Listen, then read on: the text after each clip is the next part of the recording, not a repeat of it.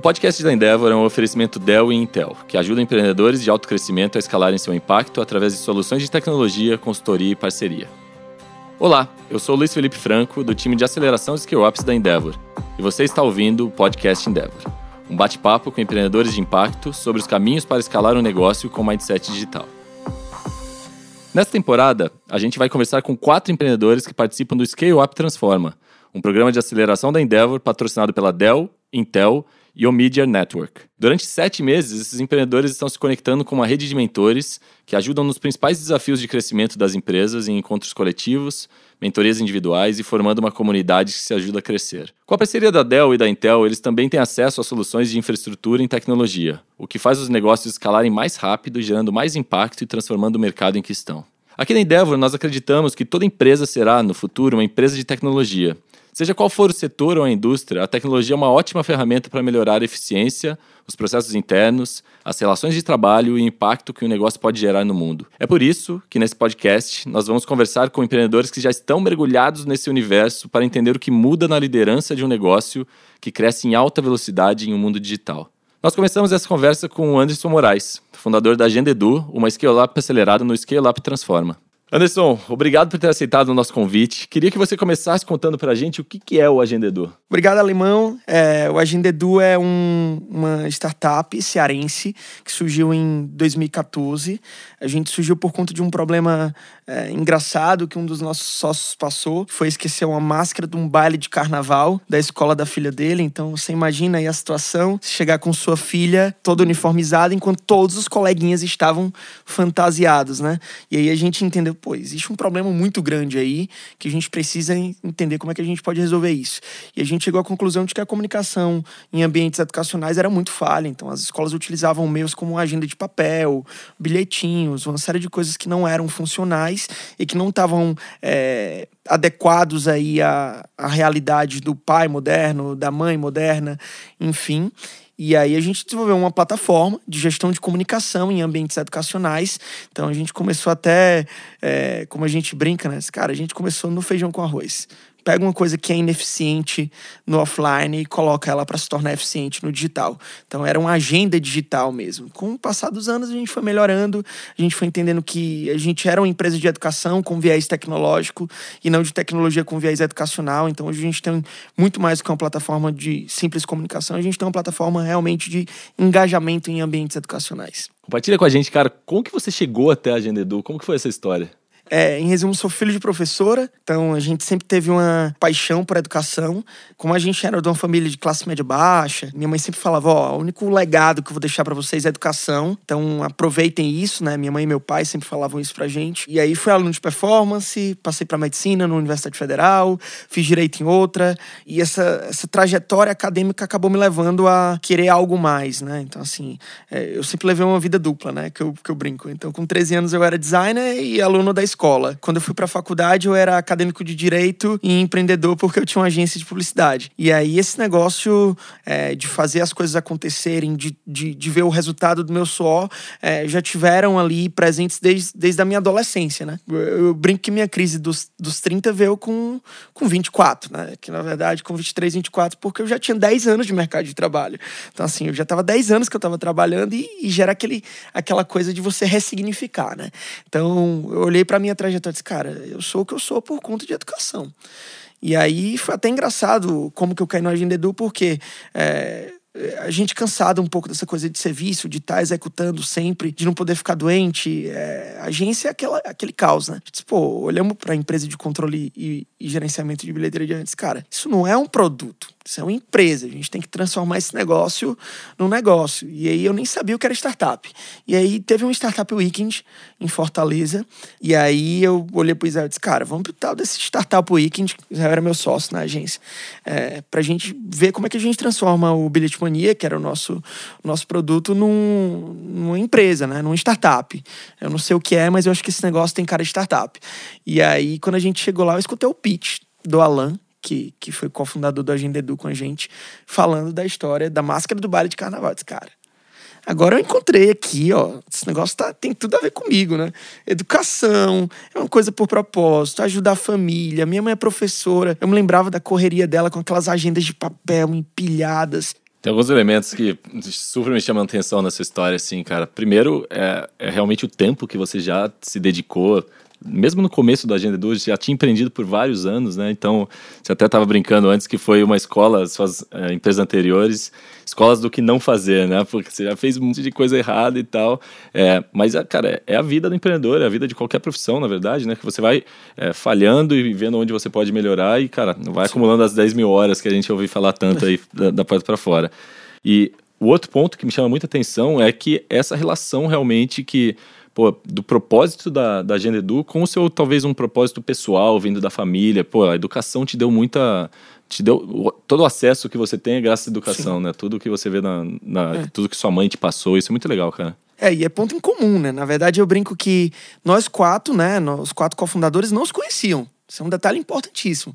A gente se conheceu no Startup Weekend. E aí são quatro histórias completamente diferentes, mas dentro do mesmo rumo. Por quê? É, eu tinha essa trajetória que eu já falei. A Fernanda é filha de diretora de escola pública.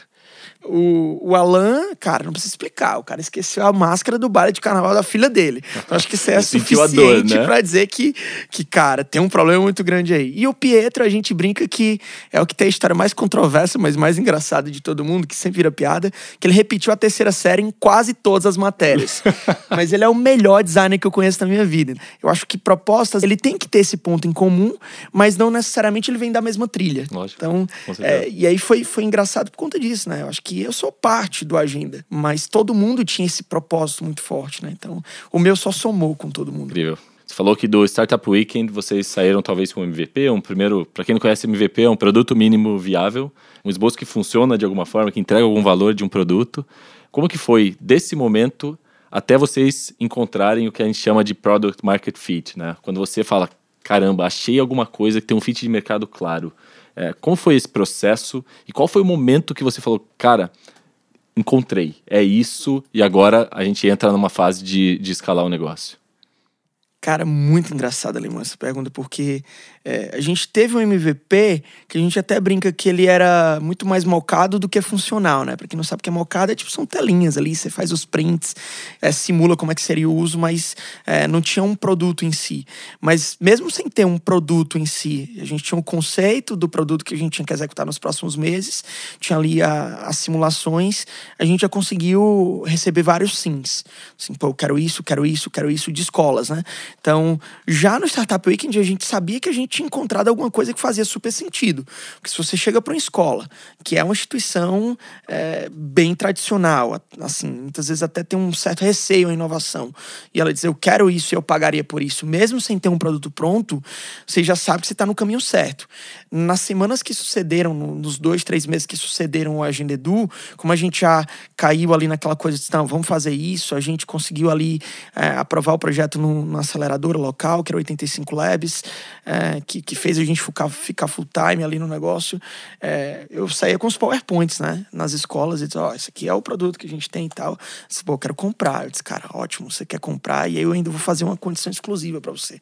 Eu sei que você só vai usar o produto em janeiro do ano que vem, mas assim, se você quiser exclusividade no raio de 2 quilômetros, e aí isso era um hack que a gente fazia, né, que se surgisse uma escola do lado dela, sei lá, um mês depois, a gente ia garantir que, que ela não ia concorrer, porque a gente não ia vender para essa escola, né. E aí, quando chegou seis meses de produto, a gente tinha nove, dez escolas rodando o produto. E o engraçado, com contratos assinados, né? Porque o produto realmente começou a ser utilizado ali em janeiro de 2015, né? E o engraçado foi: a primeira escola foi no Ceará, a segunda foi em Campinas, a terceira foi em Manaus, a quarta foi é, no Rio Grande do Sul. Então, assim, cara, peraí tem alguma coisa que está acontecendo aqui e a gente tem que, tem que saber como é que a gente valoriza isso. Então, acho que o, o bom da gente foi porque teve um time to market é, muito legal e a gente soube aproveitar as oportunidades, né? Então, acho que se a pergunta foi como é que a gente descobriu que tinha product market fit, nos três meses depois a gente sabia, cara, a galera paga por isso, a galera sabe que isso resolve um problema, as escolas estão super felizes em, em ter um produto como esse e, e, e tinha até um pouco de procura orgânica.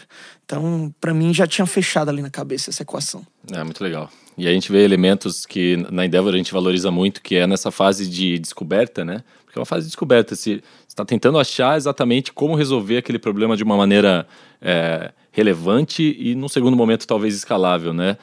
Cara, vocês no Startup Weekend é, tinham um feeling de que aquilo poderia ter um fit de mercado muito forte, só que nos três meses seguintes vocês foram para a rua tentar vender é, um, um, PowerPoint que seja um, o mínimo do mínimo para o seu cliente falar pago por isso. E nesse momento que vocês falaram, puta, cara, isso aqui é escalável, cara, vamos, vamos começar agora a pisar no acelerador para fazer uma grande empresa. O que, que muda na mentalidade do empreendedor? Qual que é essa virada de chave para você? Eu acho que pra gente foi um pouco até, vamos dizer assim, progressivo, né? Não teve um, um, momento específico que a gente virou a chave. Então, como a gente já começou acelerando com o cliente, aumentando a base, etc., que gerava um certo nível de exigência, então a empresa ela foi subindo o nível dela automaticamente como com, com a base de clientes subia, né? Eu acho que o propósito estava alinhado a isso, crescia progressivamente, é, o produto melhorava progressivamente. Talvez uma coisa que desacelerou um pouco mais foi a capacidade de gestão. Eu acho que essa ela ficou um pouco mais atrasada, porque, cara, é empreendedor, como a gente falou, a gente estava ali naquela, naquela correria, éramos quatro sócios e a gente tinha um funcionário. Então todo mundo era zagueiro, meio de campo, atacante, goleiro. Então a gente tinha várias funções ali. Eu era tipo jurídico, comercial, institucional. A Fernanda era administradora e sucesso do cliente. É, então você tinha vários papéis. E eu acho que o momento que a gente vai mudando a mentalidade, cara, quando você vê que começou a dar problema. Só, cara, começou a dar problema aqui. Então, cara, aqui tem alguma coisa que está indicando que, que a gente cresceu e não é mais aquela empresa pequena que a gente era, tipo, três meses atrás. E quando você avalia, essas mudanças acontecem muito rápido. Então, eu acho que o momento ele come começou a acontecer, vamos dizer assim, faseado. Cada momento a gente via que alguma área ela estava atrasando ou que a gente ia perder muito é, em eficiência do negócio, ou em capacidade, em escala, se a gente não resolvesse algum problema que estava muito sério. E até hoje é assim, né? Acho que até hoje a gente tem esse mindset de, de entender que a gente é um scale-up. O momento foi quando a gente disse, cara tem 50 escolas, mas eu não consigo atender. Então, como é que eu resolvo o sucesso do cliente? Cara, tem 100 escolas, mas agora eu tô com dificuldade em cobrar, porque eu não consigo emitir 100 boletos, porque é uma pessoa só fazendo isso tudo. E aí tinha esse outro problema. Então, foi uma coisa bem, bem orgânica, né? O Reid Hoffman, que é fundador do LinkedIn e board member da Endeavor Global, é, ele tem um podcast que chama Masters of Scale e ele fala muito de você tem, em certo momento, na hora que você está escalando o seu negócio, você tem que escolher quais incêndios você vai deixar e quais você vai apagar, né? Porque você tem tanto incêndio na sua empresa que você não tem recursos, mãos, cabeça para apagar todos, né? Então, é muito isso que você estava falando. E outro ponto que me lembrou muito, é, conversando com um empreendedor ao longo desse ano, o investidor dele falou: beleza, cara, sua empresa está crescendo 10%, 20% ao mês. Você, como líder, você também está crescendo 10%, 20% ao mês? Eu acho que essas empresas de alto crescimento, em certo momento, como ela já encontrou um fit de mercado muito forte, em alguns momentos, em algumas empresas a gente vê claramente isso, a liderança, os empreendedores acabam sendo o grande gargalo de crescimento dessa empresa, né? Então, você tem que meio que se ressignificar, buscar aprender, ler muito, buscar mentorias, porque Sim. você tem que achar formas de é, se capacitar na, na, mesma velocidade ou talvez até mais rápido do que a própria empresa, Sim. né? Agora, indo para um lado, a gente está falando aqui, você encontrou o Product Market Fit, está crescendo, vários problemas acontecendo, e tem um certo momento também que alguns empreendedores acabam pecando pelo excesso na burocracia, nos processos. A gente vê que conseguir sustentar uma mentalidade ágil em uma empresa de alto crescimento, hoje a Agenda Edu tem 60 pessoas trabalhando, é, quem sabe daqui um, dois anos vão ter 200, 300 pessoas, a gente vê empreendedores Endeavor crescendo nessas velocidades. Como que você acha que uma empresa consegue escalar mantendo a agilidade, a flexibilidade, essa, esse mindset de velocidade que é muito importante para uma scale-up.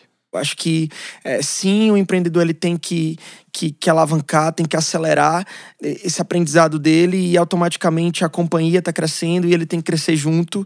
E às vezes nessa, nessa toada dele respeitar o crescimento da companhia e querer profissionalizar a, a gestão, ele acaba errando a mão. Porque em vez dele tornar um negócio, vamos dizer assim, melhor gerenciável, ele torna um negócio extremamente burocrático. Então é quando você vai, ah, não, agora eu estou contratando demais, deixa eu criar um processo para RH.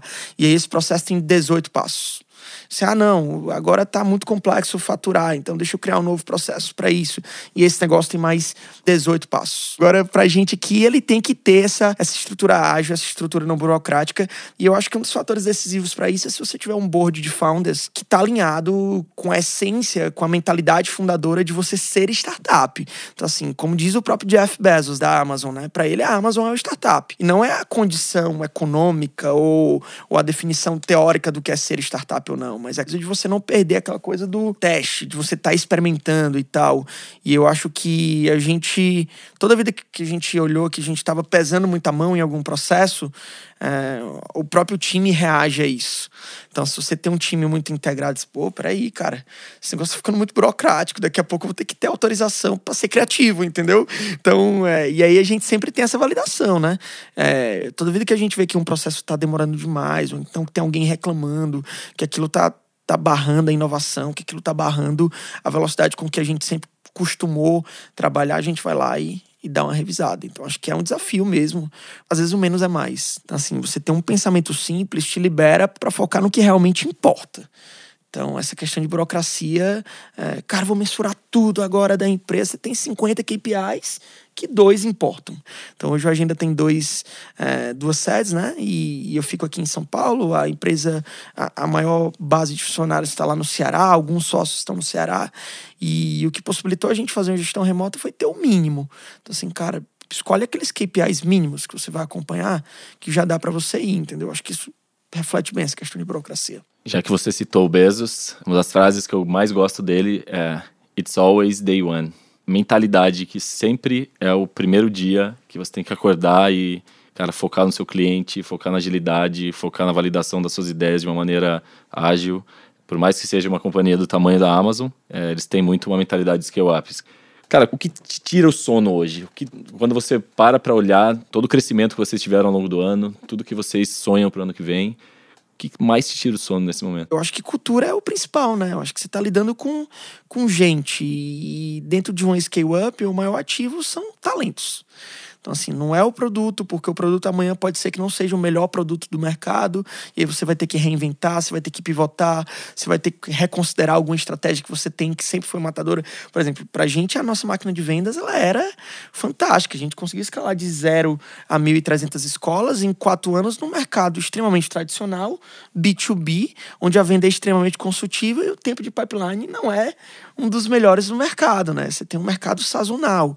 Mas hoje a gente já olha e diz, cara, mas para dar o próximo passo, nossa máquina de vendas tem que ser ainda melhor do que o que ela é hoje. E a gente já começa a procurar pessoas que ajudam a gente a superar esses próximos passos, né? Porque se você tem a cultura adequada que vai trazer as pessoas com essa cabeça de resolver, de ter o brilho no olho, de ter aquela mão na massa, que são os valores né, da gente. Bacana. E a gente vê, e num cenário de crescimento das empresas de tecnologia, cada vez mais scale-ups é, competindo por recursos é, extremamente escassos. Infelizmente, no Brasil, a gente tem muito pouca formação de recursos técnicos de, de tecnologia. A gente vê que formar uma equipe boa de tecnologia é um baita no desafio para vários empreendedores, seja empreendedores Endeavor, sejam os scale-ups apoiados nos nossos programas de aceleração. Como vocês, na, na Agenda Edu, é, estruturaram ou vem estruturando o time de tecnologia de vocês e até relacionando com essa questão de cultura, né? Porque eu acho que é um time extremamente core. É, você falou, vocês são uma empresa de educação que utilizam a tecnologia como meio para escalar essa, o impacto de vocês. Então, a tecnologia é extremamente importante, esse grupo de pessoas é extremamente core para a organização de vocês. Como vocês estruturaram e como vocês estão fazendo para escalar essa equipe na velocidade que ela precisa? É um cenário bastante competitivo. Então, assim, principalmente quando você tem polos de inovação, quando você tem duas, três grandes startups crescendo no mesmo espaço, daqui a pouco você vê que vocês estão concorrendo os mesmos desenvolvedores, os mesmos profissionais técnicos. Então, olhando para como que a gente procurou é, estruturar isso, a gente tem um time enxuto. É, então, nosso time de tecnologia hoje não é o maior time dentro do Agenda Edu, mas é um time bem importante. Então, deve ter umas 10, 15 pessoas já aí. E a gente procurou realmente não só ter o profissional em casa e valorizar aquele profissional que está dentro da, da nossa estrutura, como também criar um ambiente atrativo para continuar recebendo novos profissionais, que a gente entende que a gente vai ter que escalar esse time nos próximos anos, até por conta de coisas novas que a gente está fazendo. Como está estruturado hoje esse time? É, metodologias ágeis, então a gente separou o time ali em, em squads, né? Não é o ideal ainda do squad, mas já é um squad embrionário. Então a gente tem um líder técnico, você tem a figura de um, de de um um Scrum Master, de um desenvolvedor que vai fazer aquele papel, e aí você tem ali as células menores, né? Que é tipo pessoas de front-end, pessoas de back-end, pessoas de análise de qualidade. Então, para trabalhar ali itens diferentes dentro de sprints diferenciadas. São quantas pessoas? Então, hoje dá, dá em torno de umas 14 pessoas, se você inclui o pessoal de UX e UI também, e coloca dentro do time de tecnologia e não dentro de produto.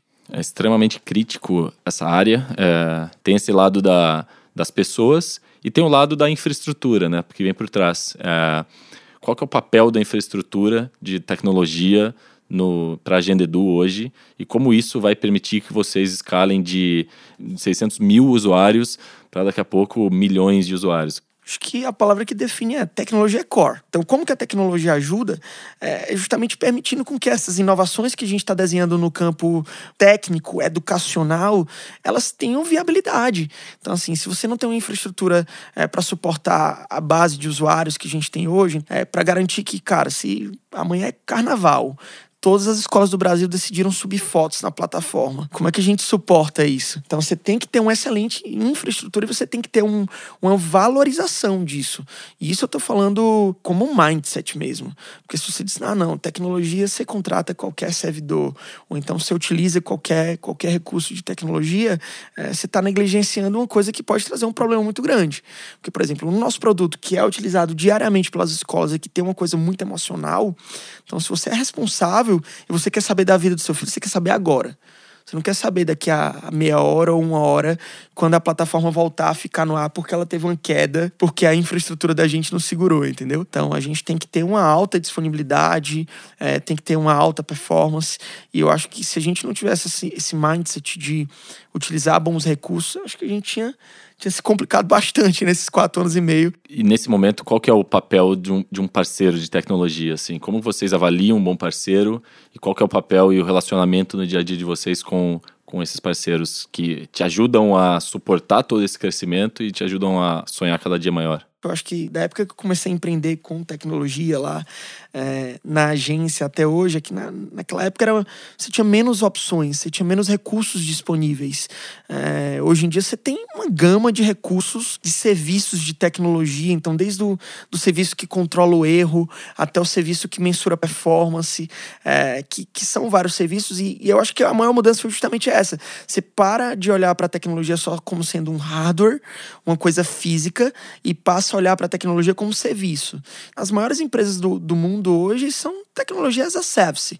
E eu acho que o bom parceiro é que, a, além dele ter uma, uma boa qualidade técnica daquilo que ele está fornecendo, ele tem uma excelente qualidade na prestação de serviço. Então, um bom suporte, ele tá junto, ele tá lado a lado, é, porque é o que a gente precisa, né, hoje. Então, você não tem muita coisa física para tocar. Então, se você não tem uma interface humana ou uma boa equipe de atendimento, o cara não tem um SLA, o cara não cumpre um, uma regra é, que ele estabeleceu para mim, cara, muda urgente que você vai ter problema com esse cara. Então, para mim, é analisa qual que é a qualidade de serviço, qual que é o NPS daquele, daquele fornecedor, qual que é o tempo médio de resposta, porque é, é isso que a gente precisa hoje, né? É, ele vai ser crítico no seu processo de escala do negócio, né? É, independente do, do momento que você está, se você está no, no começo da curva ou naquela curva mais acelerada do mundo, ele, ele pode ser o seu grande impulsionador ou ele pode ser o gargalo, né? Então, cara, você tratar esse parceiro como um parceiro estratégico é muito crítico e isso precisa ser olhado pelas lideranças da empresa, assim. Eu acho que aí linkando com o que a gente estava falando de que a gente precisa ter uma liderança forte, uma pessoa que, além dos hard skills, mais alinhado com a cultura do negócio e comprado com o crescimento, até para que ele consiga tomar decisões de qual parceiro contratar, se essa solução atende às demandas ou não, uma visão de longo prazo de falar, cara, é, eu não vou contratar o pacote mínimo agora, porque daqui dois ou três meses eu já vou estar tá com a demanda talvez dez vezes maior do que eu tenho hoje. Então, essa visão de um negócio que às vezes você está navegando meio que no incerto, é extremamente importante para um cargo de, de liderança tecnológico, né? Cara, para a gente fechar, algumas perguntinhas assim. Como empreendedor, que transformação você quer construir no mundo? Eu acho que a gente quer deixar um legado em educação. Eu, especificamente, enquanto empreendedor, acredito nisso e é o que eu acordo motivado todos os dias. Animal. É uma jornada difícil, né? É... Cara, quais são as grandes conquistas que te, que você olha e fala, cara, isso me, me motiva demais e é por isso que eu estou fazendo isso. Transformar a educação é uma missão e tanto, né? Não, não é tarefa para qualquer um. É, eu tenho certeza que no dia a dia das batalhas aí tem alguns momentos que você fala, caramba, será que é isso mesmo? Mas na hora que você olha aquela conquista, você fala, não, é isso. Quais são essas conquistas, cara? É, na verdade, eu acho que é todo dia, né, que a gente fala isso. Cara, que batalha. Eu acho que a maior conquista já é você conseguir amanhecer com saúde e disposto a trabalhar. Porque é, o desafio continuado, é, se você não tem um propósito motivante, é, ele desestimula. Então, assim, ele cria. Realmente a pessoa vai, é, vai decaindo e a performance dela vai caindo ao longo dos anos, que ela vai ficando cansado, o empreendedor vai ficando cansado. E, e uma coisa que é legal, que todo mundo dá, dá de feedback, diz, pô, cara, tu ainda continua ligado no 220, né? Cinco anos depois ainda tem gás para ir. Então, acho que as conquistas diárias que, que levam a gente em frente é, é primeiro, cara, a gente gosta do que a gente faz. Então, assim, a gente é apaixonado por conta de toda aquela história que eu falei. São quatro pessoas diferentes, com propósitos diferentes, etc. Então, acho que o propósito ele já motiva entender que dessa jornada educacional, esses atores, eles estavam com problemas é, básicos que era de relacionamento. É uma tecnologia, mas a gente cria laços. Então, assim, eu acho que a gente tem um lado humano dentro de um aspecto tecnológico.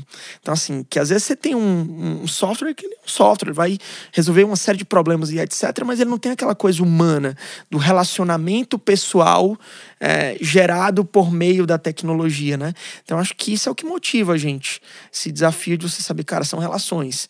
O nosso MVP é o aluno. Olha só que responsabilidade. A gente estava brincando aqui antes que, pô, o namoro com a Endeavor já, já dura alguns anos, né? Pô, você tem uma relação muito próxima à Endeavor já desde lá de trás da faculdade. E agora na Agenda Edu vocês estão participando do Scale Up Transforma, nosso programa de aceleração. Durante sete meses vocês estão participando de mentorias com mentores da Endeavor, trocas entre empreendedores. É, como tem sido o programa, como tem sido o Transforma e como isso você acha que tem impactado a Scale Up de vocês no dia a dia? Acho que a Endeavor entrou na minha vida a partir dos cursos de vocês, né? É, além de você ter esses canais aí dos apoios, os scale-ups, os empreendedor Endeavor e etc., a Endeavor sempre fez um trabalho muito bom de fazer cursos é, e deixar aquilo gratuito é, para a base lá dos usuários que querem consumir. Então a Endeavor entrou na minha vida nisso. É, de várias formas a gente teve contatos, é, programas que a gente participou que tiveram parcerias com a Endeavor e a gente já está no, no, segundo scale-up né, da gente, bem dizer, porque o Promessas acabou virando o scale-up, a gente foi Promessas Ceará e agora está no scale-up Transforma, que é um programa fantástico, que você junta empreendedores de perfis diferentes, né? São áreas de atuação diferentes, tem saúde, educação e meio ambiente, que são trilhas diferentes, mas que tem aquela coisa do propósito, do empreender com impacto social. Então, muitas vezes você tem que ficar meio que negociando qual que é a sustentabilidade financeira versus o impacto que você causa. E isso é uma coisa que na cabeça do empreendedor que não passou para aquilo, é, ter um ambiente de troca, que eu acho que o Scale Up, além das mentorias, além das conversas coletivas que a gente tem, é, tem essa coisa de você botar para conversar com o empreendedor que passa com o mesmo desafio. Que cara, como que eu justifico isso para um fundo de investimento? Que às vezes a gente vai ter que negligenciar alguma coisa aqui é, por um certo momento para que a gente atinja o impacto e para que isso acabe retornando como resultado financeiro. Então, o Scale Up transforma para a gente é um equalizador do momento que a gente está vivendo agora. Então, a gente já passou por muita coisa no ambiente do empreendedorismo. Acho que a Endeavor ajudou a gente em momentos diferentes, em momentos que a gente está preocupado com máquina de vendas, com melhoria de produto. E eu acho que agora a gente está no momento realmente de entender qual que é a tese de impacto do Agenda Edu é, como que a gente realmente ajuda e como que a gente consegue mensurar o que a gente tem feito na educação. E um programa como esse, que tem esse foco específico, é fantástico. Boa. Empreender é? Acreditar no sonho e ter resiliência para não desistir diariamente. Incrível. Anderson, super obrigado pelo papo. Cara, foi incrível. Sua história é muito massa. Eu acho que está no começo de uma trajetória de muito sucesso. Mantenha a resiliência aí, cara, porque a gente precisa de empreendedores e empreendedoras com gás para transformar esse país. Bom, pessoal, esse foi o primeiro episódio do podcast da Endeavor, oferecido pela Dell e Intel, que tem ajudado desde sempre scale-ups a escalarem seus negócios por meio da tecnologia. A cada episódio, você vai conhecer a jornada de um empreendedor que lidera uma empresa de alto crescimento com mindset digital e que está transformando um setor crítico da sociedade. Eu sou Luiz Felipe Franco, conhecido como Alemão, e te espero no próximo episódio do podcast da Endeavor.